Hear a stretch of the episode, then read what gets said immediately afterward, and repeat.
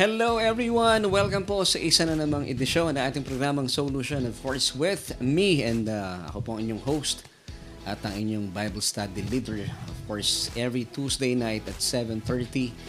And uh, my name is Laverne Duhot. Ngayon po ay uh, July eleventh, twenty twenty-three, and I'm so glad that uh, you were able to join me tonight at dalayan ko po na kayo po ay mapagpala sa ating mga pag-uusapan, and of course alam kong blessed na blessed na po kayo with uh, the song Payapa na inihatid sa atin ng Solution Worship.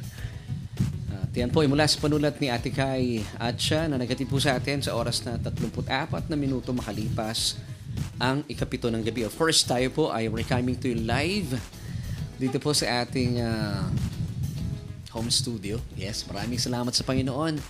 At uh, bago po tayo magtuloy-tuloy sa ating mga pag-uusapan, napaka-importante na ating mga tatalahayin. But of course, before we move on sa ating pag-aaral, gusto ko munang samantalahin po ang oras na ito to thank you sa lahat po ng mga kaibigan natin. Nakaalala nitong nakalipas na linggo, ako po ay uh, talaga namang napatunayan ko na marami pa rin po ako mga kaibigan na nakakaalala at nagmamahal po sa inyo linggo, dahil napaka special po sa kagaya ko nag-celebrate ng birthday, nabatiin sa social media, iba't ibang platforms po ay talaga namang hindi po tayo magkumahog sa dami ng mga bumabati sa atin. But of course, praise God, ito po ay pagpapatunay lang na maal, malayo at malawak ang naaabot ng ating ministeryo, at salamat po sa mga kaibigan nating nagbigay ng kanilang uh, wishes and of course mga greetings po ninyo. Maraming maraming maraming salamat po, and uh, special mention po of course sa aking buong pamilya, kay Mami Jo na talaga namang this uh, last uh, few days ay siya po ay uh, matagal nang naglilihim sa akin. Yung pala meron silang binabalak na surprise para sa inyong lingkod, and of course maraming salamat sa mga anak ko na kasama niya sa pagpaplano with of course the help of our leadership, sila Ati Amel at sa tulong din po nila Kuya Albert at sa bumubuo po na ating S G C family, of course sila Ate Maisa, thank you so much, sila Brother Ed, lahat po na bumubuo ng uh, mga kaibigan natin sa church, sa S G C Main, sa Las Piñas, at tayo po ay dinalaw din ng mga kaibigan natin mula sa Taytay, sa Gospel of Grace and Truth Christian Church. Maraming maraming salamat po sa inyo lahat. At syempre, naging special po yung aking pagdiriwang Saturday night pa lang. Talaga naman pong hindi na po magkumahog ang inyong lingkod sa kagalakan at katuwaan at sa mga kaibigan po nating nagluto at nagbigay ng kanilang oras at resources. Of course, sila Ati Irene, maraming salamat. Si, uh, sino pa ba mga nagbigay? Sila Ati Dan. Ang dami nila eh. Sila Nanay Ophelia. Maraming maraming salamat po for making uh, my uh, fifty-second birthday so memorable. Yes. At then, then, pagdating po ng Sunday morning pa rin, sa atin pong uh, worship celebration, talaga naman pong ako po ay ginulat pa rin sa mga pagbati na ating mga kapatiran sa S J C Las Piñas. Hindi po natapos doon. Pagdating ng alas tres ng hapon, nananahimik ang buong S J C Caloocan. Din pala meron silang surprise po sa akin. Maraming maraming salamat sa panguna nila Pastor Marty, nila Pastora Berna Acha, and of course panguna din ni uh, sa kaisipan nila Pastor Jerome Fernandez at si Pastora Rems Fernandez. Maraming maraming salamat. Sila po ay at kasama po na ating leadership ay nagbigay po ng isang napakainit na pagbati kasama ng buong miyembro na ating po mga kapatiran sa S J C Caloocan. Hindi ko na po iisa-isa na yung mga pangalan. Salamat po for blessing me on my birthday. Kilala niyo po kung sino-sino kayo. Mula po sa kaibuturan ng aming puso, kasama po na aking buong pamilya, we thank you so much, at alam ko po, ang Diyos na po ang bahalang magpala po sa inyo. At sa mga kaibigan natin, hindi po nakalimot. Of course, hindi ko na rin isa-isa ng mga pangalan po ninyo. At uh, talaga naman pong napakabuti ng Panginoon sa inyong mga buhay, at damang-dama po ito ng inyong lingkod dahil sa inyo po mga ginawang sorpresa, pagmamahal, pagbibigay. Ito po ay pagpapakita po ng inyong pagmamahal din sa pagpapalawig at pagpapalaganap ng Ebanghelyo, dahil kayo po ay patuloy na nagtitiwala sa inyong lingkod at sa ministeryo pong ating pinasimulan, at uh, kayo nga po ay aming mga kabalikat at mga kaagapay. So muli po, maraming maraming salamat. Hindi po natapos tong Sunday. Of course, the following day, which is of course kahapon, Monday, as early as eleven thirty po, ako po ay sinurpresa na naman. At tinreat po tayo ng ating mga pastor mula sa S J C Caloocan. Thank you so much sa ating mga kaibigan na mga pastor, lead pastors natin sa S J C Caloocan, Pastor Marty, once again, Pastora Berna Acha, salamat po. Kila Doctora Irene, uh, sino pa ba ang leadership po ng uh, S J C Caloocan, salamat. Kila Brother Riano, Ching, nandyan din po sila Tita Lenny Valenzuela, salamat din kila Brother Robert uh, and uh, Sister Josephine Galon, nandun din sila Brother Rico and Noemi uh, Revalo, of course nandun din po, hindi po nawawala sila Kuya Jean at saka si Ate Pe Barcelo, at nandun din po si Ate Prezi at si Brother Larry na talaga namang kami po ay binusog ng kanilang napakasarap na treat sa inyong lingkod. So, meron pa ba tayong nakalimutan na kasama kahapon? Yan, si Tita Lenny Valenzuela kasama natin. Of course, si Ati Amel at ang aking buong pamilya. Sa ngalan po ng aming buong pamilya, we thank you so much. Salamat po.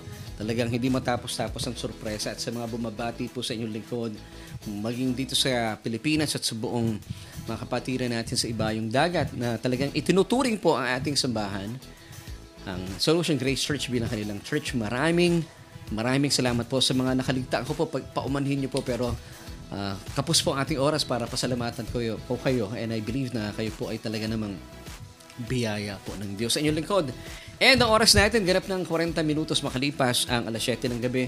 At habang hinintay po natin ating mga kaibigan, well, napakaganda po na ating mga pag-uusapan tonight dahil napaka-importante po na maunawaan po natin ang mga bagay nito. Ito po ay napaka-vital, napaka-essential para po sa mga taong uh, nabubuhay sa mundong ito. Kaya kung kayo po ay naniniwala at napapagpala sa ating mga pinag-uusapan, pwede po bang paki-invite po yung inyong mga kaibigan, kakilala, especially mga kapamilya, by sharing this uh, program?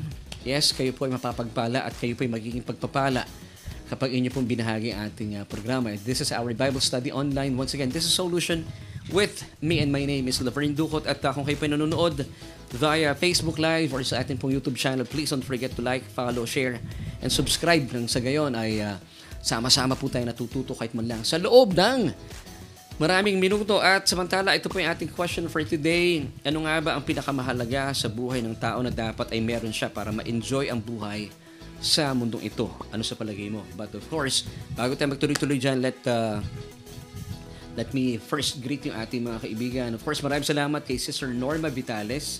Salamat din kay Brother Bear Lawrence Cuevas na na-miss natin last Saturday. Kapatid, maraming maraming salamat po for joining us tonight. Of course, nandiyan din sina Sister Amiel, kasama natin si, uh, sino pa ba? Medyo mabagal ang aking internet. Nandiyan sila Brother Jason and Sister Nika Encarnacion. Of course, kasama rin natin sila Brother Willie Wilson Tiongson Laigo, mula po sa malay- malayong probinsya ng Nueva Vizcaya. Sana makarating kami dyan, ano? Sila Sister Andeng San Andres at uh, Brother Alan na nakasama natin last uh, Saturday. Maraming maraming salamat, of course, kina Principal Sister Maria Ellen Losito at uh, kay Brother uh, Ricky Losito. Maraming maraming maraming maraming salamat po sa inyo. At syempre pa, binabati rin natin sila Sister Ana Sorsa Manalastas sa uh, kanyang buong family. Uh, salamat din po for joining us tonight kay uh, Sister Lori Amistad. Mga bago po natin silang kaibigan, salamat po, at kayo po ay kasama namin sa ating programa sa araw po ito. Once again, ito po yung ating question for tonight. Ano nga ba ang pinakamahalaga? Ibig sabihin, napaka-importante, vital, essential sa buhay ng tao na dapat ay mayroon siya para ma-enjoy ang buhay sa mundong ito. Ano sa palagay mo? Of course, dito po yan sa ating uh, programa kung saan ay pag-usapan ng mga bagay na ito. Kaya naman, huwag kayong aalis. Papatuloy po tayo dito lang sa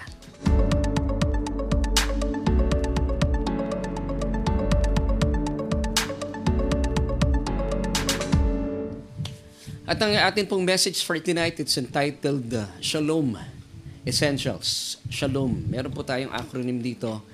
Meron tayong pag-uusapan kung ano po yung mga essential uh, o must-haves natin sa buhay bilang mga tao. Shalom. So ano po ibig sabihin ng mga letrang ito? S H A L O M. So anim na essentials that man should know and have. So ito pa yung tinatago natin, Shalom Essential. So ano nga ba ang pinakamahalaga sa buhay na isang tao na dapat mayroon siya? Pag sinabing uh, dapat, ibig sabihin na it's an imperative statement, na dapat talaga mayroon siya para ma-enjoy po niya ang buhay even though siya po ay naninirahan pa rin pansamantala sa bagsak na kalagayan ng mundong ito. Ano sa palagay mo?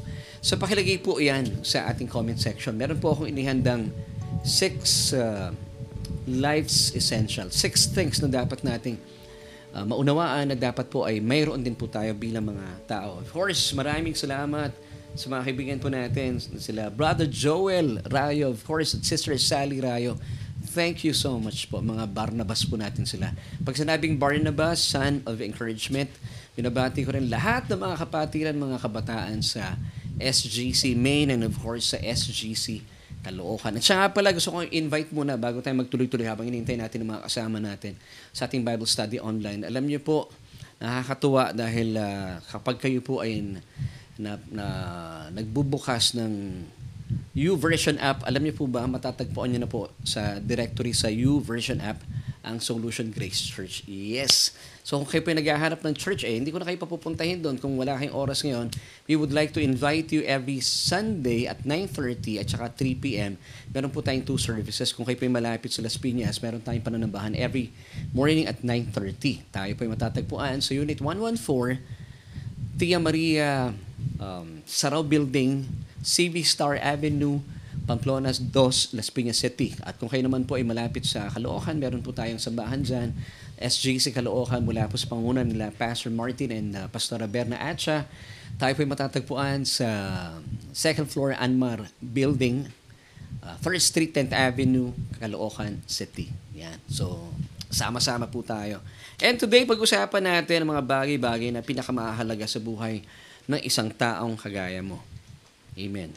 At uh, ito po yung mabigyan natin ng pansin para ang buhay po natin, kahit po tayo nabubuhay sa bagsak na kalagayan ng mundong ito dahil po sa kasalanan, ay naroon pa rin po, pwede nating maranasan ang nananaga ng kapayapaan at syempre ang biyaya ng Diyos sa gitna ng mga samot-saring problema. So alamin natin, ano sa palagay mo ito yung mga Shalom Essentials na meron tayo? Alam nyo, kagaya po ng sinabi ko kanina, binigyan ko po ng acronym itong Shalom. S H A L O M, which is, of course, ito ay sa Griego, or sa Greek, ito ay Irene. Pag sinabi po nating Shalom, actually, hindi lamang siya peace of mind na akala na maraming tao, ah, Shalom, peace of mind lang yan. Actually, it came from the uh, Hebrew word Shalem, anime Shalem. Pag sinabing Shalem, nung si Jesus po ay nagpakita, after po niyang, uh, after three days na mabuhay mula sa kamatayan, pinapakita niya muna yung kanyang mga palad. And then, sinasabi sabi niya in Aramaic, anime Shalem. Pag sinabing anime Shalem, it's been paid. So, ibig sabihin, kaya pala meron tayong kapayapaan, hindi lamang po sa ating isipan, kundi sa kabuuan, sa pamumuhay, sa larangan po ng kalusugan, kasi it has been paid at the cross. Pinagbayaran na po lahat ng Panginoong Jesus sa krus. Kaya sabi niya, pag pinapakita niya yung mga mga sugat niya, yung mga peklat niya, yung sa kamay at sa tagaliran at saka sa kanyang mga paa, sinasabi niya, anime Shalem. Kaya nagkakaroon tayo ng kapayapaan. So pag sinabing Shalom, sa, ito po ay wikang uh, Hebreo or sa Greek ay Irene. Kaya kapag pangalan mo ay Irene, ibig sabihin kapayapaan or Shalom. Amen. Peace.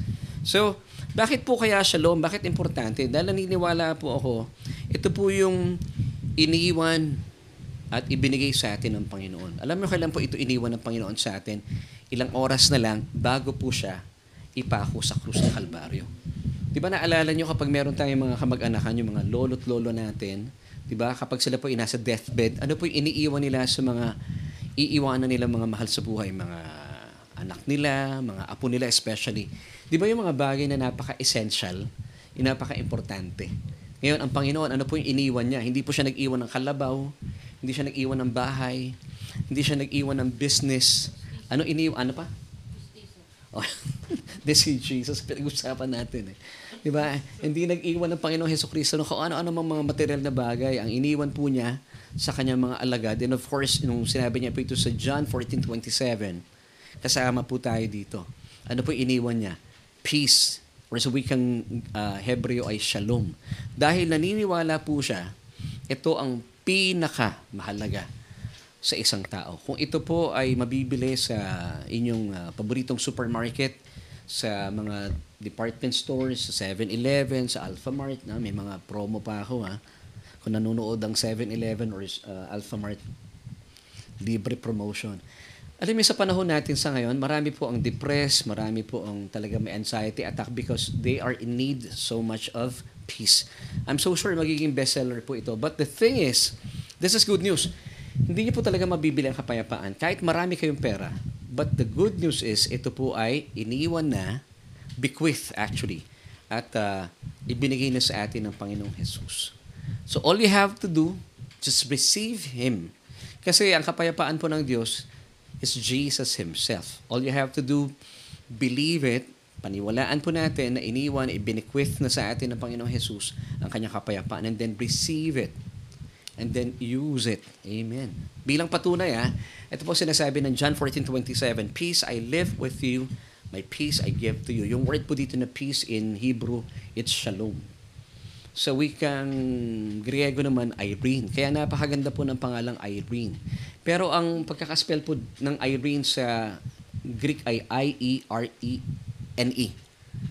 So sa mga Irene na nanonood sa ngayon, napakaganda po ng name po ninyo. Ibig sabihin, shalom or peace.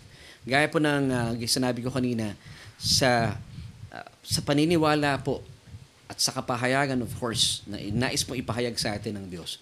Kung bakit iniwan ng Panginoong Jesus ang kanyang kapayapaan. Take note ha, hindi po ito basta, basta kapayapaan, hindi po ito kapayapaan ng mundo. This is Jesus' peace. Bakit niya po iniwan ito? Ilang oras na lang bago po siya malagutan, uh, ipako sa krus. At syempre, ay, doon po siya mamamatay.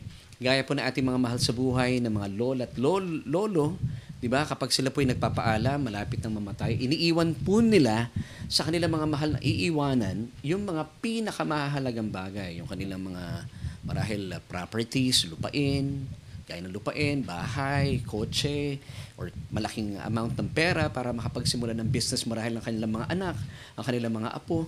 Dahil naniniwala sila, ito po ang pinaka-importante na pwede nilang ipamana o ibigay o i-bequeath sa kanilang mga mahal sa buhay. But with Jesus' uh, uh, itong verse na binasa natin, ano pong iniwan niya? Peace. Because talagang napaka makatotohanan. Kung nung araw po, naniniwala siya ang kapayapaan ang pinaka-importante. Hanggang ngayon, ito po ang pilit na uh, inaabot at binibili ng, ng tao sa mundo. Pero hindi nga po ito mabibili. Ito po ay kusang ibinigay ng Diyos pamagitan ng kanyang bugtong na anak. So all you have to do, believe it and then receive it. So importante ito, no? Iikot pong pag-usapan natin sa salitang peace. O dito po sa Aramaic, o Shalom, Uh, uh, Hebrew word na Shalom. Kasi ginawa ko po itong may acronym tayo, S H A L O M. So, the word Shalom includes peace. It means so much more. Let's uh, look at the Brown, Driver, and Briggs Hebrew Lexicon to get a brighter idea kung ano po ibig sabihin po ng ating Panginoong Jesus. When He said, Shalom, I live with you. Meron tayo dyan, kuya, di ba? No? Yung ilalagay natin. So, ito po ah, what does Shalom really mean? The Hebrew Lexicon Dictionary describes Shalom as completeness, safety, soundness. Saan pong soundness to sa ating mga katawan and body? Welfare, health, prosperity, peace, quiet, tranquility, contentment, peace used in human relationships. Even po yung ating pakikipagrelasyon sa ating kapwa-tao, kasama po itong Shalom. And of course, peace with God, especially in uh, our covenant relationship. So pag sinabing Shalom, hindi lamang po ito peace of mind. Kasama po, deliverance, well-being, soundness. Ang dami, ang laki po ng sakop nito. Even kasama po dito, prosperity. Kaya nga po ang topic natin for today, ang atin pong message ay entitled Shalom Essentials. Wow. So ito po, dapat maintindihan natin na ang pag sinabi natin sa ating sarili, Shalom. O kaya pag sinasabihin natin ating mga kakilala, kaibigan, Shalom. Naku, napaka makapangyarihan po ng word na iyan. Kung kayo po ay nababagabag ang kalooban sa sa inyong buhay, sabihin mo lang, I receive Jesus as Shalom. Come on, say this with me. Kung kayo po isa sa mga nababahala, natatakot o nangangamba, sabihin mo, I receive Jesus as Shalom. Come on, say this with me. Or pakilagay po sa ating comment section, I receive Jesus as Shalom. So, ibig sabihin, ang laki po ng sakop nito. Deliverance, kasama po dito prosperity, well-being, amen, and amen. Kasama rin po dito ang peace, tranquility, contentment. Wow! Praise God! So ngayon po, pag-usapan na natin at dito na tayo. Alamin po natin ano tong Shalom Essentials that you need to know and have. So hindi lamang po dapat alam mo. Dapat meron ka na nito. Bawat tao, importante po na meron siyang Shalom Essentials. At ginawa ko po ito ng acronym. So ano po yung ibig sabihin nito? Umpisahan po natin sa letter S. Shalom po yung ating word, ha? Shalom. Kung bakit iniwan po ito sa atin ng Panginoon, napakamakapangyarihan. At ito po yung mga essentials na dapat ang isang tao ay alam niya at meron din po siya. So ito po yung ating Shalom Essentials that man sh- uh, should uh, know and have. Number one, letter S stands for the Spirit. Spirit po, Espiritu ng tao, small s. Uh, of every man must be born again. The spirit of every man must be born again. So dapat po ang espiritu ng bawat tao ay maisilang na muli. Sa buhay po ng isang tao, ang kauna-unahan at uh, pinaka-importante na dapat bigyan po ng uh, pansin ay ang kanyang buhay espiritual. Naku, napaka-importante nito. Of course, pag pinag-usapan ng buhay espiritual, may kinalaman sa ating espiritu. Dahil po sa kasalanan ni Adan, nung siya po ay nagkasala at hindi po sumu, uh, sumunod at siya po ay sumuway sa, sa ipinag-uutos, yung first spoken commandment ng Diyos. Ano pong first spoken commandment ng Diyos? It's found in Genesis chapter two, verses sixteen to seventeen. Ang ganda po ng uh, first spoken commandment dito ng Diyos. Sabi niya, of all the trees in the garden, you may freely eat. Ang ganda po ng word doon, ha? Freely. But sabi niya in verse seventeen ng Genesis chapter two, but of the tree of the knowledge of good and evil, you shall not eat. For in the day that you eat of it, you shall surely die. And of course, as we all know, sumuway po si Adan at syempre, ang unang kuma- kumagat, eh, kumain si Eva, ibinigay kay Adam at hindi po siya kumibo. That's why his name was Adam, because he was Adam. Hindi siya kumibo eh. Sayang, ano? At yun nga po, nagkasala po ang unang mga tao. Dahil po sa kanilang mga kasalanan, ang lahat po ng tao sa mundo, minana po ang kanyang kasalanan. So, ang tao po, tayo po na isinilang, we were sinners not because we sin, but because of Adam's sin. Romans chapter five verse twelve tells us, therefore, just as through one man sin, yung pong, yung man dito, small m, uh, referring to Adam. Therefore, just as through one man, sin entered the world, and death through sin, and thus death spread to all men because all sin. So, t- inangkin po, uh, uh, ito yung tamang word I should say, minana po ng bawat tao ang kasalanan ni Adan. At uh, dahil dito, eh, nararanasan po niya ang uh, hindi masayang buhay sa mundong ibabaw po. Para ang mapawi po ang kasalanan na minana po ng tao kay Adan, meron pong ibinigay ang Diyos na pamamaraan. Wow! For God so loved the world that He gave His only begotten Son, who is Jesus Himself, that whoever believes in Jesus, His Son, should not be per- perish but have everlasting life. So para tayo po ay uh, hindi mapahamak. So ano pong kinakailangan natin? Yung S na essential sa atin. Dapat ma-born again po yung ating mga spirito. Dahil po ang ating spirito, because of Adam's sin, namatay. So paano po ito mapubuhay na maguli, marirevive? O mabuborn again by receiving and accepting Jesus as your Lord and Savior. So, kaya po importante po ito. Sabi ng John three, verse seven, do not marvel that I said to you, you must be born again. Yung word po dito na must, it's in uh, imperative statement. You must be born again. So, ibig sabihin, wala nang alternatibo. It's a must. Ito lang po yung pamamaraan para makita po ng sino mang tao ang kaharian ng Diyos at siya po ay makapasok roon. Kinakailangan po ma-born again. Amen. So, the spirit of man must be born again. So, that's the first uh, essential. So, para maranasan po nyo ang buhay na langit, kahit dito pa man sa lupa, yung, yung atin po mga spirit, small s, dapat po ay magkaroon po ng revival o magkaroon, magkaroon po ng tinatawag na regeneration, mabuhay na maguli. Amen. That's the first S, yung spirit natin.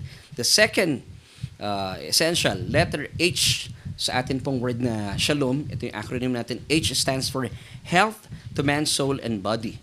Third John chapter one verse two tells us, beloved, I wish above all things that thou mayest prosper and be in health even as thy soul prospers. Now, ang ganda po nito, ha? So, ibig sabihin kung bakit naisip po ng Panginoong Jesus na mabuhay po ang espiritu ng bawat tao. Of course, nung isinilang po ang lahat ng tao, taglay po niya, binana niya ang kasalanan ni Adan. Now, hindi lamang po niya, of course, gustong mabuhay yung kanyang espiritu. Of course, pag nabuhay ang espiritu natin, tayo po ay magkakaroon ng buhay na walang hanggan. Makikita po natin ang kaharian ng Diyos. Now, ano po epekto nito? Ang gusto ng Panginoon, hindi lang po malusog, hindi lang buhay na buhay ang espiritu ng tao. Dahil ang isang tao po ay may tatlong sangkap espiritu. Siya po ay espiritu, at siya po ay may kaluluwa kung, na, kung, kung saan po naroon ang ating isip, ang ating damdamin at ang ating kalooban. And of course, ang tao po ay na, meron din katawan. So, hindi lamang po pinagpala at talaga namang lubusang pinaboran ng Diyos sa ating mga espiritu. Ang mga espiritu na tumanggap sa kanyang bugtong na anak, e naisin din po ng Diyos na hindi lamang po malusog ang kanyang espiritu, ang ating mga espiritu, pagkos malusog din po yung ating kaluluwa. And of course, sa ating katawan. Kaya nga po sabi, once again, ng third John chapter one verse two, Beloved, sino yung beloved dito? Kanyang mga anak, mga anak ng Diyos. Diyos, I wish above all things that you may prosper and be in health even as thy soul prospers. So gusto niya habang nananaga na ating kaluluwa, kung saan narito po ang ating isip. Ibig sabihin, tayo po ay free from depression, anxiety attack, uh, stress. May magandang manifestation po ito sa ating mga physical body. Hindi ba napakabuti ng Diyos? Amen. Ito po ang puso ng Diyos. Talagang kumikilos po siya, hindi lang sa espiritu ng mga nanampalataya sa kanyang bugtong na anak na si Kristo. Apektado rin po. Magandang epekto po nito sa ating mga kaluluwa. Kaya po kung kayo po ay pagod na sa depression, kailangan po ninyo magkaroon ng mga essentials na ito. Tanggapin ang Panginoong Jesus para maranasan po ang health sa inyong soul, and of course, maranasan din po ang health at pag-manifest po ito sa inyong physical body. Romans eight verse eleven, But if the Spirit, capital S, referring to the Spirit of God, of Him, of God who raised Jesus from the dead, dwells in you. So, ibig sabihin yung Espiritu ng Diyos na siyang bumuhay na magulay sa ating Panginoon Jesucristo. Siya rin po mismong Espiritu ng Diyos ang siyang bumuhay sa Panginoon Jesucristo. Sabi po ng talata, He who raised Christ from the dead will also give life to your immortal bodies. So, pag ito po'y pinaniwalaan ng inyong kaluluwa, dahil ito pong kaluluwa ang kinakailangan po na tinatawag na metamorpho o pagbabago ng isipan, transformation. Pag ito po'y pinaniniwalaan, nagkaroon po ng transformation sa ating isipan, apektado ang ating damdamin at kalooban, ano po mangyayari dito? Will also give life to your mortal bodies. Wow! Through His Spirit who dwells in you. So, kapag naintindihan po natin ang makapangyarihang Espiritu ng Diyos na nasa atin po bilang mananampalataya sa ating Espiritu, at patuloy po natin itong kinikilala sa pamagitan ng pagba-Bible study, pag-attend na ating mga worship services, nakikinig po tayo sa tunay na mensahe ng Ebanghelyo. Wow! It gives life to our mortal bodies. Kaya po, ang Panginoon napakabuti. So yung S, uh, second uh, letter natin, H, yung acronym sa Shalom, it stands for Health to Our Soul and Body. Amen! Hindi po ba? So talagang magsisimula muna sa Spirit, and then susunod po, mararanasan po yung kapayapaan sa ating kaluluwa or kalusugan sa ating kaluluwa at kalusugan din po sa ating physical body. Di ba napakabuti po ng Diyos? So that's number two, health to your soul and body. Number three, A, sa shalom na, sa word na shalom, di ba nasa ano na tayo? S, H, A na po tayo. A stands for accepted in the beloved. Amen. Pag sinabi accepted as a born-again Christian, you need to know that you are accepted. Come on, church. Say this with me. I am accepted in the beloved. That's number three. Ha? Pakilagay po sa ating comment section. As a, as a born-again Christian, you are accepted in the beloved. Yung beloved po dito, of course, who is Jesus Himself, capital B. So tayo po, bilang mga mananampalataya. Kaya po talagang healthy-healthy na ang inyong spirito, healthy-healthy pa ang inyong kaluluwa at uh, ang inyong physical body. Alam mo kung bakit? Kasi tama yung pinapakinggan mong mensahe ng Ebanghelyo. Kasi po marami ngayon, sa, itong nakakalungkot, no, uh, hindi ko po, wala po akong masamang tinapay sa mga kapatiran natin. But uh, churches at large today, hindi po nila sinasabi, yung mga tagapagturo, mga kapwa ko, pastor, hindi nila sinasabi talaga sa kanilang mga miyembro, mga mananampalataya, yung sinasabi ng Biblia, that believers, born-again Christians, are accepted in the eyes of God. And whenever God looks at you today, Sa totoo lang, nalulugod po ang Diyos. Pero many churches nowadays, sinasabi po ng mga pastor nila sa kanilang mga membro, hindi ka karapat dapat sa mata ng Diyos. Hindi nalulugod sa iyo ang Diyos. Now, kung kayo po isa sa mga pastor na ito, I would like to uh, remind you, alam niyo po, pag tinuro niyo po yan at patuloy niyo sinasabi sa mga miyembro ninyo, you are negating the finished work of Christ on the cross. Sa totoo lang, iniinsulto po natin ang mga tinapos na gawa ng ating Panginoong Hesukristo. Dahil po sa mga ginawa po ng Panginoong Hesukristo, kung saan doon po sa krus ng Kalbaryo, lahat po ng mga pangit na mga pangyayari, mga pangit na bagay, inangkin na ating Panginoon, kasalanan, karumihan, kawalan ng kabanalan. He became sin at the cross, which he did not deserve, so that today, we might receive all the good things in life which also we do not deserve. Ang tawag po dito ay biyaya. Kaya po tayo mga mananampalataya, ang turing sa atin ng Biblia, nakipag-isa na kay Kristo. Tayo ay na kay Kristo Jesus. Sa, sa English, we are now in Christ. Yung word na in, it's a preposition of place. It tells you kung nasaan ka na at na kay Kristo ka na. So ibig sabihin, kapag na kay Kristo ka na, sino nang nakikita sa iyo ng Diyos? Hindi po yung ating mga ginawa, kundi po yung mga ginawa ni Kristo. Amen. Sabi nga ng First John four seventeen, we have this boldness even uh, even until the day of judgment because as Jesus is, so are we, believers in this world. So, tinitingnan ka ng Diyos ngayon upon the merits of Jesus Christ. So, ano po ang tingin sa atin ng Diyos? Because of what Jesus did on the cross. We are, yung pong A, accepted in the beloved. Now, which means, sa wikang Griego, ito po ay karitu. Alam niyo po ba yung word na accepted? Napaka weak sa wikang English because accepted parang tanggap ka lang eh. But in reality, yung word po na karitu, tingnan po natin ha, basahin ko muna sa inyo ang pinagmumulan po ng mga talatang ito. Now, tayo po ay karitu. Tayo ay accepted, highly favored. Pero po maganda salita mamaya, mga salita ibibigay ko sa inyo. Bakit tayo katanggap-tanggap at kalugod-lugod sa harapan ng Diyos? Not because of what we have done, but because of what Jesus Christ has done on the cross. Ephesians one, verses six to seven. To the praise of the glory of His grace by which He made us accepted in the beloved, in Him, in the beloved, in pong Him dito, referring to Jesus, we have redemption through His blood. So, don't try to have this redemption. You already have it as a believer. And you, you did have it through the blood of Jesus Christ, the forgiveness of sins. Ibig sabihin tayo po ilubusan ng pinatawad according to the riches of God's grace. Now, let, let's go back to Ephesians one verse six. At tingnan niyo po yung word dito na accepted. Napaka-weak po nito sa wikang English because in the original Greek, kasi ang New Testament was written in Greek, tingnan niyo po ito. To the praise of the glory of His grace by which He made us accepted. Sa Griego, it's karito. Alam niyo, ibig sabihin ng karito, in due with special honor. So sa mata ng Diyos, talaga naman, nasa honor roll tayo. Wow! Made, accepted, be highly favored in the beloved. Ito ka. Bilang mananampalataya, you are accepted. Kaya naman, malusog na malusog ang iyong spirito dahil alam mo, accepted ka sa Diyos. You have this age, health, sa iyong kaluluwa at sa iyong katawan. Eh, hindi mo maiwasan ngayon dahil alam mo, accepted ka, not just accepted, with special honors. You are highly favored, greatly blessed and highly favored. Eh, talaga namang, hindi ka magkamayaw. Every now and then, you pray. Ibig sabihin, ito po yung napakagandang relationship sa Panginoon. Hindi ka na tinutulak ng mga pastor mo. Mag-pray ka. Dahil alam mo, accepted ka. Sinasamantala mo yung oras mo sa Panginoon by talking to Him. Hindi lang every five minutes, lagi ka nakikipag-usap sa Diyos. Ito po ang katotohanan. So, number three, that's accepted in the beloved. So, dito na tayo sa Shalom. Tapos na tayo sa S, tapos na rin po tayo sa H, tapos na tayo sa A. Ano po uli yung S kanina? Spirit. Yung H, health to your soul and body.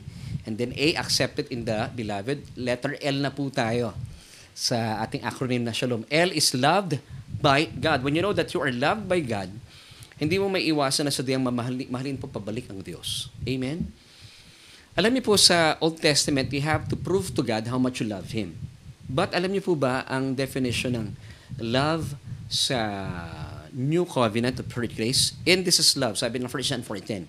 Not that we loved God, but that He loved us by sending His Son to be the propitiation for our sins. So, ang definition ng love sa New Covenant of Grace, hindi po para patunayan natin sa Diyos yung ating pagmamahal. Kasi gumigewang tayo, nagpa-fluctuate po yung pagmamahal natin sa Diyos. But with God, kapag alam mong mahal na mahal ka ng Diyos, it's It's not about your love towards God. It's all about His love towards you. Now, paano niyo pinatunayan po ito? By sending His Son to be the atoning sacrifice for our sins. That happened two thousand years ago. So, the more po na alam mo, mahal na mahal ka ng Diyos. Aba, talaga naman. Muli po, ha, balikan natin, sabi ng First John four ten, and this is love, not that we love God, but that He loved us and sent His Son to be the propitiation for our sins. Now, kapag alam mo, mahal na mahal ka ng Diyos, alam mo, ikaw ay loved by God, hindi mo iwasang mahalin pabalik ang isang Diyos sa una nagmahal sa iyo. Galatians chapter two verse twenty, I have been crucified with Christ. It is no longer I who live, but Christ lives in me. And the life which I now live in the flesh, I live by faith in the Son of God, who loved me and gave Himself for me. Have you noticed the word loved in this passage? Past tense. Hindi po siya loves, hindi lang loved, but loved. Kasi yung love dito, referring to the cross. Natapos na. Pinatunayan ng Diyos sa atin ang kanyang pagmamahal. Amen. At dahil nga alam na alam mong mahal ka ng Diyos, eh una, kang, una, una siya nagmahal sa iyo, kaya naman hindi ka mahirap magmahal vertically sa Diyos. Alam na, alam mo ha, mula sa Diyos, binigay niya ang kanyang bugtong na anak. Vertically speaking, alam mo mahal ka ng Diyos. Kaya naman, vertically speaking, binabalik mo rin ang pagmamahal mo sa Diyos. Now, kapag alam mo mahal ka ng Diyos, walang problema vertically. Nagmula sa Diyos ang pagmamahal, responde ka, marunong kang mag-reciprocate ng pagmamahal sa Diyos. Ginagawa mo yung mga bagay na kalugod-lugod sa Diyos. Now, ito pang magandang epekto. Horizontally speaking, minamahal mo rin ang mga tao sa paligid mo. Amen! So, dito po tayo. At dahil alam mo, mahal na mahal ka ng Diyos, mahal mo rin ang Diyos at mahal mo rin ang mga taong minamahal ng Diyos sa mga tao sa paligid mo. Amen. Ephesians two verse ten, for we are God's workmanship created in Christ Jesus for good works, which God prepared beforehand that we should walk in them. Now, bilang nagmamahal sa mga tao sa mundo, even uh, even mga uh, kung Kristyano man yan o mga unbelievers, alam nyo, bilang mga obra maestra ng Diyos, ang atin pong kalikasan, since tayo po nilikha kay Kristo Jesus, hindi mo kalikasan na gumawa ng masama sa kapwa. Hindi mo pagnanasa na ikaw ay gumawa ng bagay na ikababagsak na ibang tao. Hindi po. Ang kalikasan po natin ay sa paggawa ng mabuti. Amen. First John four eleven, beloved, if God so loved us, we also ought to love one another. Amen. So, yan po ang number four, yung atin pong L, loved by God. Nito na tayo sa number five, S H A L O na tayo. Ano yung O? For Shalom. So, O stands for optimistic attitude. Amen. Tayo po mga mananampalataya, we have this uh, optimis, optimism is about spiritual perception. Kahit anuman pong ating kalalagayan sa buhay, sabi ng First Thessalonians five eighteen, in everything give thanks for this is the will of God. So tayo po, may mga taong tunay na binago ng Panginoon, kagaya po ng aking mga paalala nitong mga nakalipas na Sunday sa ating uh, online worship celebration at sa ating po mga churches, bilang mga binago na ni Kristo, hindi na tayo yung dating reklamador. Tayo po yung mga taong mapagpasalamat. Kapag meron po tayong wastong kapahayagan at pananaw sa Panginoong Jesus at sa kanyang mga tinapos na gawa sa krus ng Kalbaryo, alam na alam po natin, kumikilos tayo ayon sa pagkatawag ng Panginoon. At bilang binago ng Diyos, alam mong hinubad mo na yung dating iyong lumang pagkatao. Hindi ka na reklamador. Bagkus tinitignan mo na yung mga bagay-bagay, tumitingin ka na sa mga solusyon, mahanap ka ng solusyon sa bawat problema. Kasi nung araw na wala pa tayo sa Panginoon, ang isipan natin, hindi tayo optimistic. Nakikita natin lagi yung mga pangit sa, sa mga solusyon. Ika nga, humahanap tayo ng mga problema sa mga solusyon. But praise God, nung binago na tayo ng Panginoon, nahanap natin yung mga mabubuting bagay kahit sa mga pangit na pangyayari. Amen. Matthew six twenty-two, the eye is the lamp of the body. So if your eye is clear, spiritually perceptive, your whole body will be full of light, benefiting from God's precepts. So bilang mga mananampalataya, bilang mga anak ng Diyos, lubusan pinagpala tayo. Dahil alam mo, pinagpala ka na. Sabi nga ng Ephesians one three, blessed be the God and Father of the Lord Jesus Christ, who has blessed us with every spiritual blessing in the heavenly places in Christ. Alam niyo, kahit po ano, nakikita natin ang mga kaganapan dito sa mundo, papasama ng papasama, papadilim ng papadilim, pero ang buhay po natin, dahil tayo naging outstanding sa mundong ito. Kahit po papasama ng papasama ang mundo, padilim ng padilim, meron tayong op, op, optimism or optimistic attitude. Lumiliwanag naman po yung ating buhay dahil naniniwala kang dapat maging mapagpasalamat. Diba? Once again, sabi ng First Thessalonians five eighteen, in everything give thanks for this is the will of God. na nagpapasalamat tayo dahil kasi po yung mga kadiliman na yan, yung mga papasamang pangyaring yan, ito po ay uh, is, pagsasakto parang lamang po uh, na talagang nangyayari na po yung mga hula ng Biblia na talagang malapit na pong dumating ang ating Panginoong Jesus. So, ibig sabihin, nakatingin po tayo hindi sa masamang nangyayari sa mundo.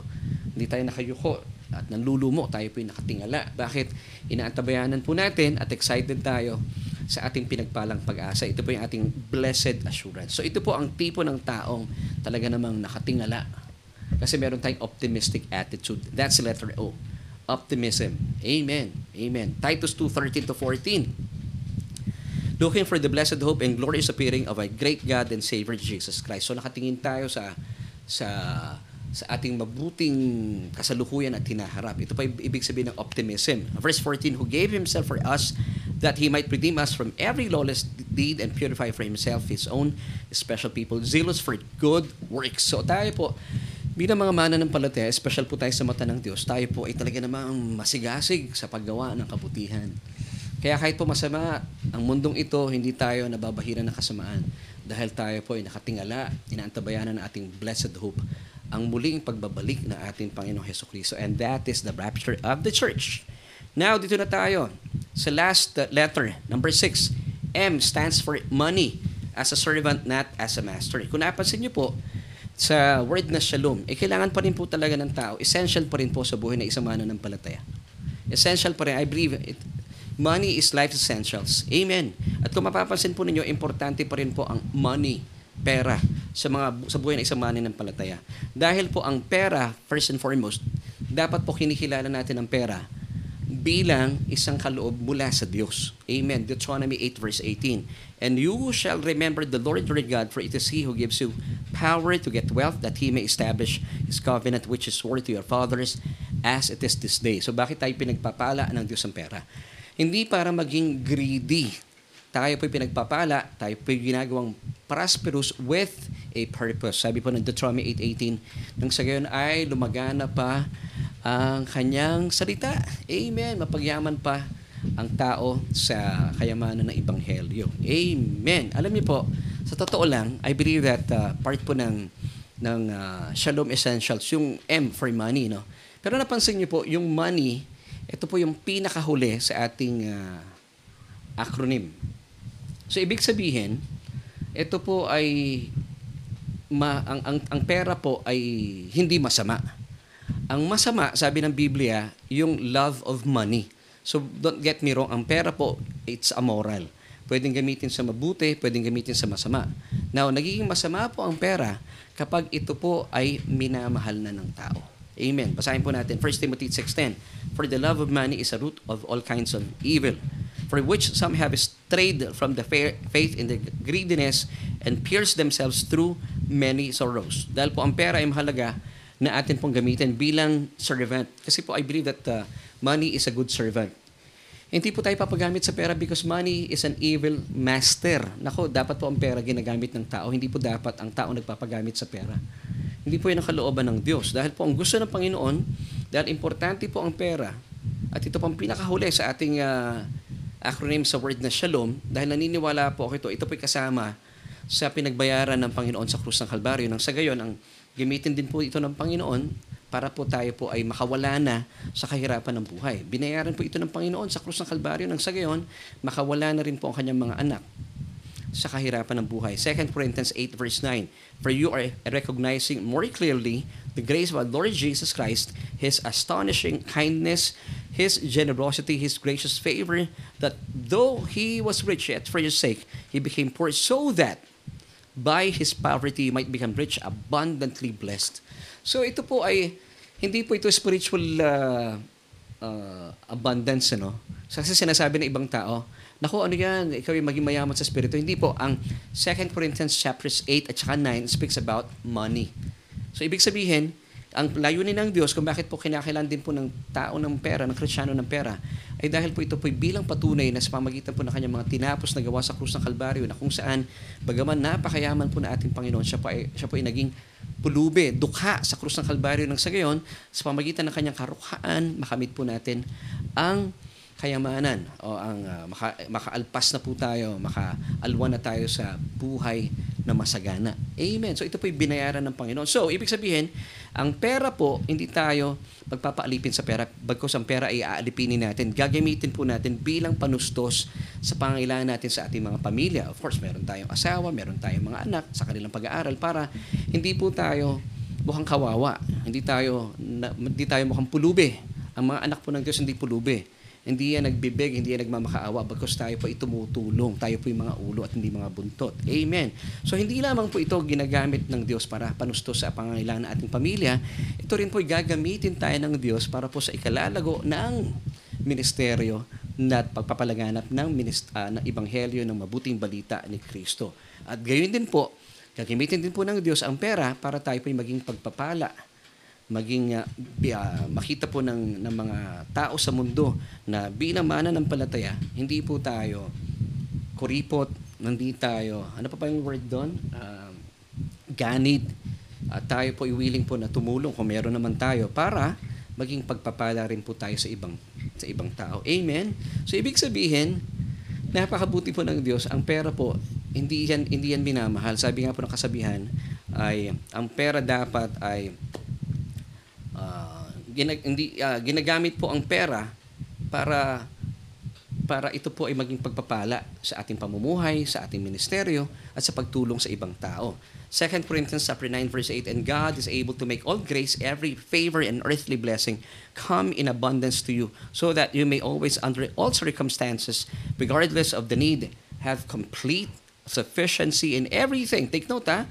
Have complete sufficiency in everything, being completely self-sufficient in Him, and have an abundance for every good work and act of charity. So, ito po, kaya po tayo pinagyayaman ng Panginoon, kaya po tayo ginagawang prosperous, it's because with a purpose. Hindi po para maging greedy.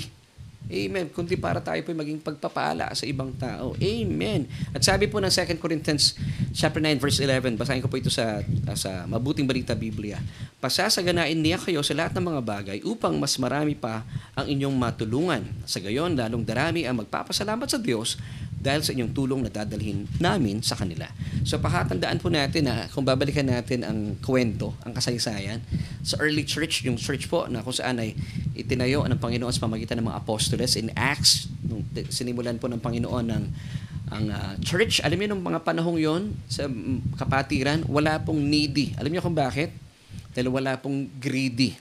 So, sa church, hindi po kukulangin ang church. Sabi nga po sa Acts four thirty-six, mga kapatiran in the early church, wala pong kinulang sa pamumuhay. Walang naging needy because everyone is, is uh, uh, ang tawag dito, uh, mapagbigay. Sila po ay talaga namang uh, naniniwala na tinawag sila ng Panginoon para maging pagpapala sa ibang tulo, tao.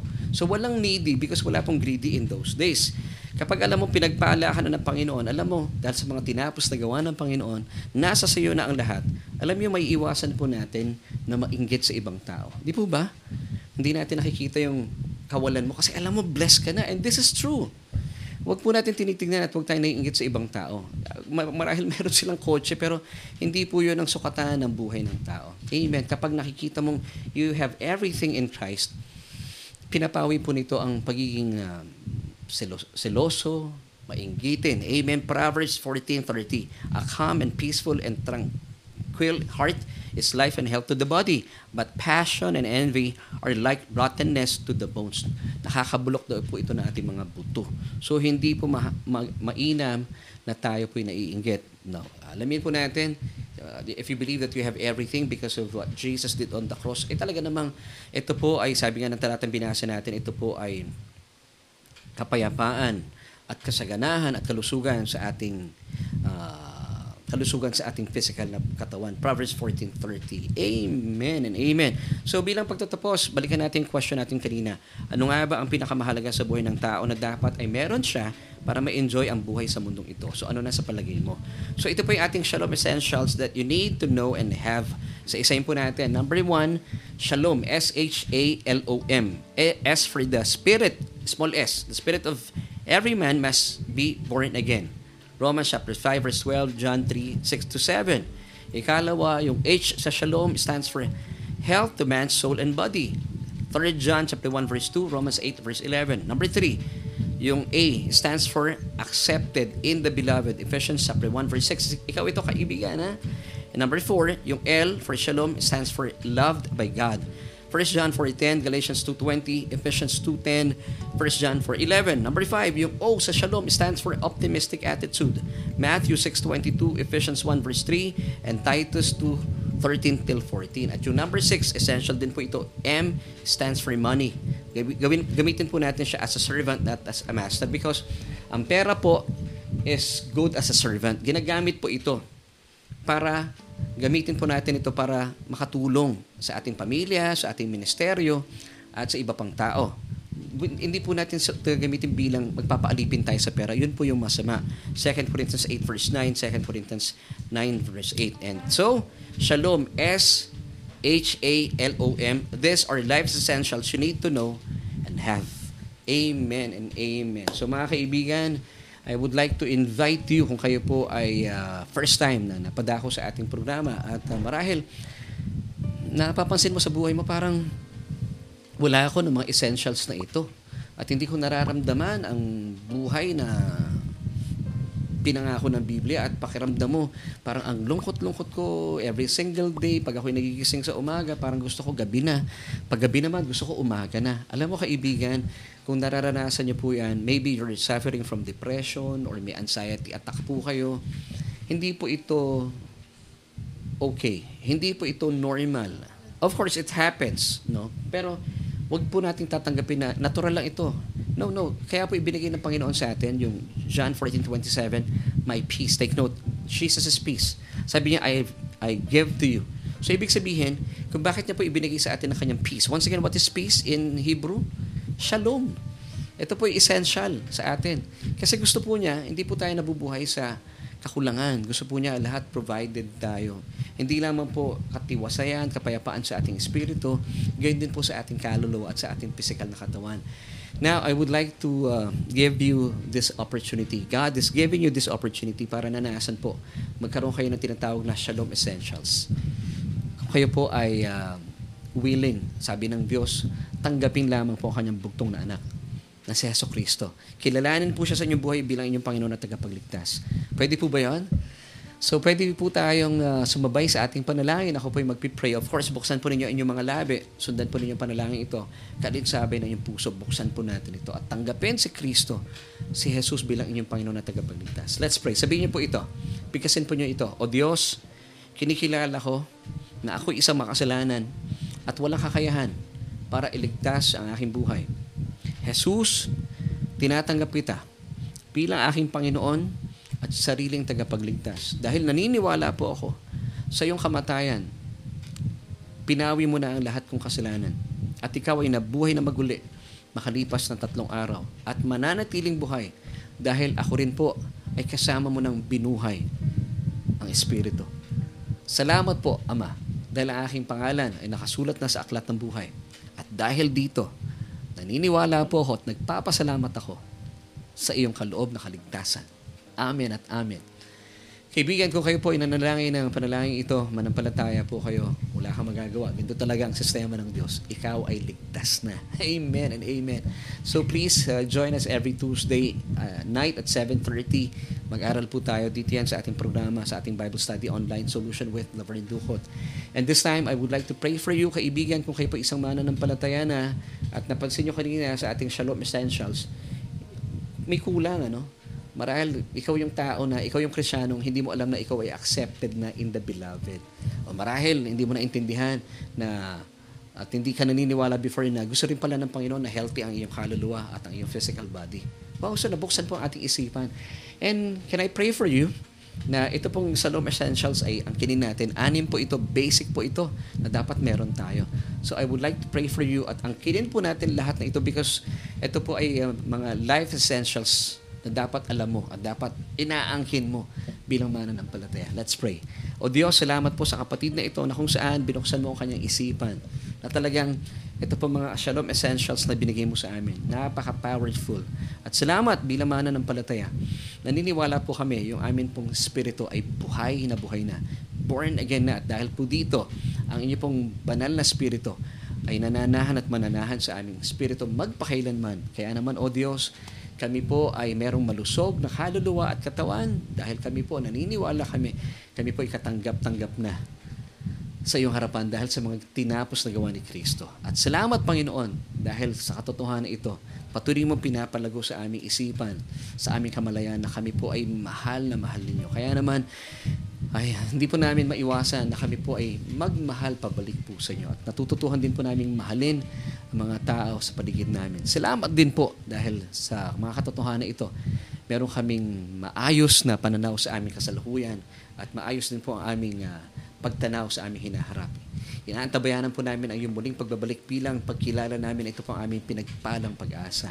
At salamat din po dahil naisin mo rin at sadyang pinagpala mo na kami sa larangan ng uh, pananalapi dahil maging ito po ay uh, ang kahirapan ay pinagbayaran mo sa krus ng Kalbaryo. Nang sa gayon, kapag kami po ay naniniwala na sadyang pinagpala mo na, gagamitin mo, Panginoon, ang uh, mga pagpapalang tinatamasa namin, ang pera, hindi para gamitin namin kami magpaalipin dito because ito po'y aalipinin namin para palustos pangailangan ng aming pamilya, ng ministeryo na kami po'y tinawag, and of course maging pagpapala rin po sa pangangailangan ng iba. Salamat, Lord, dahil ang Shalom, Shalom Essentials na ito ay nasa sa amin ng lahat dahil sa mga tinapos na gawa ng aming Panginoong Jesus. And this, Lord, we pray, we receive in Jesus' name. Amen and amen.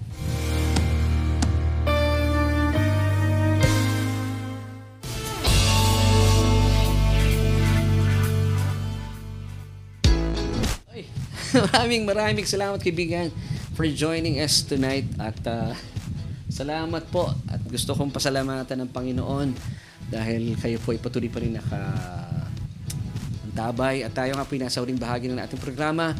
Once again, sa mga kabubukas lang, pwede nyo pong balikan yung ating Bible study online. And uh, salamat sa...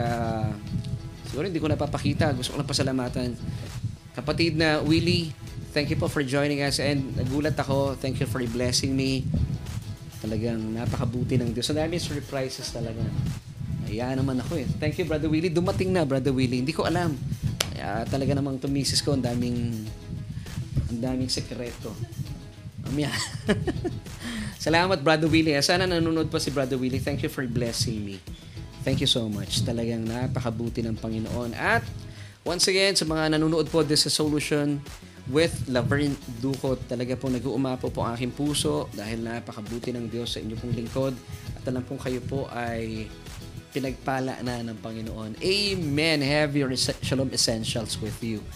Lagi po nating uh, uh, tanggapin po ito because ito po ay nilaan sa atin ng Panginoon. Yes and amen. Ito, oh, biyaya ng Panginoon. Oh. Salamat, ha, Brother Willie. Yan, pinakita ko rin. Thank you so much, Brother Willie. And salamat din po kay Sister Norma Vitales. Oo, at uh, salamat for joining us tonight, Eric Jason El Posar. Ayun, si Brother Willie. Salamat, Brother Willie. Thank you. Ayan. Salamat po sa inyong pa-birthday sa akin. Ako talaga ay nagulat. Eh, ano na eh. Kulang na tayo sa oras eh. Siguro, pagpaumanhin niyo po. Salamat kay uh, Pastora Berna. Salamat po. At uh, for joining us tonight. Sister Andeng San Andres, maraming salamat. Brother Alan, Laksina, Sir Rohano, love you, bro. Tsaka kay Brother Ricky, tsaka kay Pastor Martin, I love you too. mga mga kapatid ko talagang uh, uh, nagmamahal sa sa akin. Maraming maraming salamat po sa inyong pag-ibig. Kay Sister Luz Peralta, kumusta na po kayo? Kay Pastor Chan, ako Pastor Chan, kumusta po kayo? Miss na po namin kayo. Kay Sister uh, Beth de Jesus, salamat po sa isang napakasarap na cake last uh, Sunday. Puting-puti yung cake pero talagang napakasarap. Thank you so much po, Sister Beth. Sister Sally Rayo, thank you. Si Brother Nal Ray, uh, thank you for joining us tonight. At uh, Sister Rose Marie Casoko, minsan ay dalaw ka naman sa church. Yan. Uh, salamat po, salamat. Ha? Bubuksan natin? O sige. Ito ay biyaya. Hindi ko alam paano buksan eh. Sa ilalim. Thank you, Brother Willie, ha. Ako, alam pala ng mga anak ko to eh. Yan, ako lang hindi nakakaalam. Bigtad. Yun, oh. Ay, pambira. ito, ito laman eh. Kalamansi. Kalamansi ang laman eh. Ha? Ito eh. Kalamansi laman eh. Bakit ganon? from Charito Budol House. Oo. Talaga si Lord Price mo, oh, Brother Willie. Salamat. Salamat talaga. Yeah, ito talaga yan. Ito yan. Thank you, Brother Willie. Thank you for blessing me. Man, pakin mo. Ha? Yun, no? Para ako nagbebenta tuloy. Thank you, kapatid. Akala ko ito yung laman talaga eh. Ako ay nagulat. Na-surprise na naman. Well, sa alam po na aking buong pamilya, kagalahan ko lang po ipakita to at maraming salamat po sa mga sorpresa ng Panginoon sa buhay ko. Mga taong talaga namang kayo po ay pagpapala. Kilala nyo na kung sino kayo. Bahala na po ang Panginoon sa inyo. So, thank you so much for joining me tonight. Have the those Shalom Essentials, mga kapatid, yung pinag-usapan natin. And before tayo maghiwa-hiwalay, kung kayo po yung naniniwala na pagpala sa ating mga pinag-usapan, pwede po ba paki-share sa maraming tao? Damihan po natin para mas marami pong tao makaalam sa biyaya. Maganda po nagkakaisa tayo. Hindi lang nila makikita, konti lang ang naniniwala sa biyaya. Ipagkalat po natin ito. Nang sa gayon, mas lalo pong makilala po na ang Diyos natin ay nananagana sa kanyang biyaya. Amen and amen. So kaibigan, Uh, before tayo maghiwa-hiwalay, iwan ko po sa inyo. Third John chapter one verse two, Beloved, I wish above all things that you may prosper and be in health, even as your soul prospers. Bye!